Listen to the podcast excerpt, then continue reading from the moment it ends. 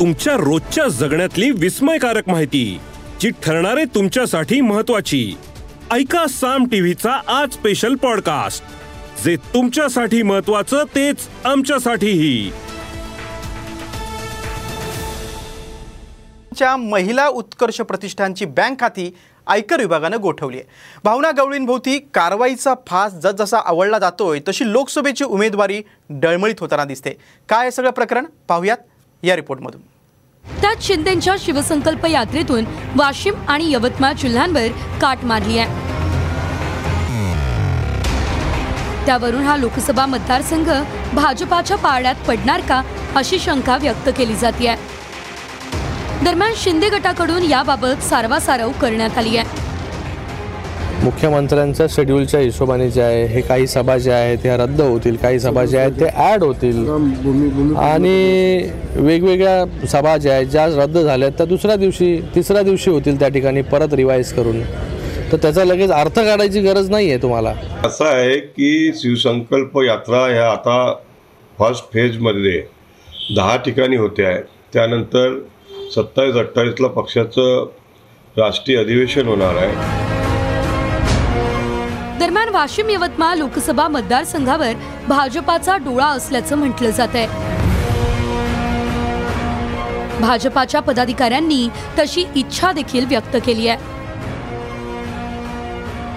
आमची मागणी आहे की प्रत्येक खासदार हा कमळाच्या चिन्हावर निवडून आला असला पाहिजे. भारतीय जनता पार्टीच्या चिन्हावर जर ही निवडणूक लढवण्याची वेळ आली तर भारतीय जनता पार्टीची परिपूर्ण तयारी आहे. भावना गवळी यवतमाळ जिल्ह्यातून सलग तीन टम खासदार आहेत. भावना गवळी आणि शिंदे गटासाठी ही हक्काची जागा असली तरीही आता साशंकता निर्माण झाली आहे. भाजपाकडून निलय नाईक आणि मदन येरावार यांच्या नावाची चर्चा आहे.